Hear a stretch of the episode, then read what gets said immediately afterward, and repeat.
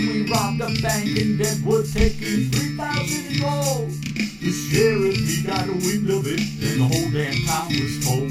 We were trapped inside with no escape while angry citizens outraged armed and planning out our fate lined rooftops and long alleyways. But we had a huge ace in the hole and they'd never take our souls.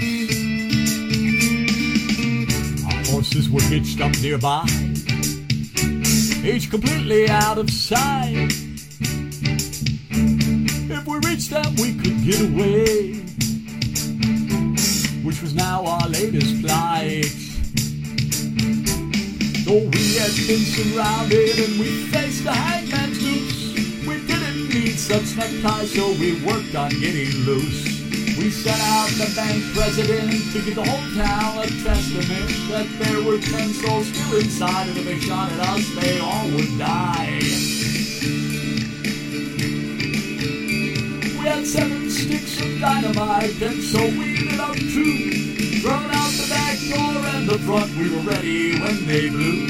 Anyone who waited would be stunned, leaving their guns all belated. And we heard two mighty boom, got right out of that damn room. We beat into our horses and rode out through fire and smoke, jumping over several bodies, their flesh torn and their bones broke. But bullets hit Clem in the head. He hit the ground stone cold dead, and Billy Joe got butchered, his whole body filled with lead. Escaped unscathed, tearing down a dusty path, my horse held bent for leather, hoping to escape their wrath. I dropped four sticks of dynamite with long fuses behind me, which killed most of the posse. I was so sure that they lost me and that they would never find me.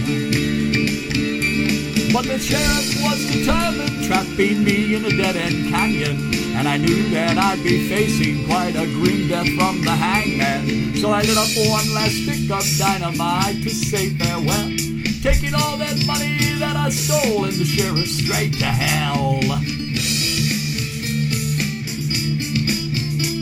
And the very last thought in my brain as it blew to smithereens was that I had no damn time for pain, though was insane. I had always been strong, lean, and mean, and I left a life in a way that folks had never seen. And I'd surely be remembered throughout all of history and that was good enough for me.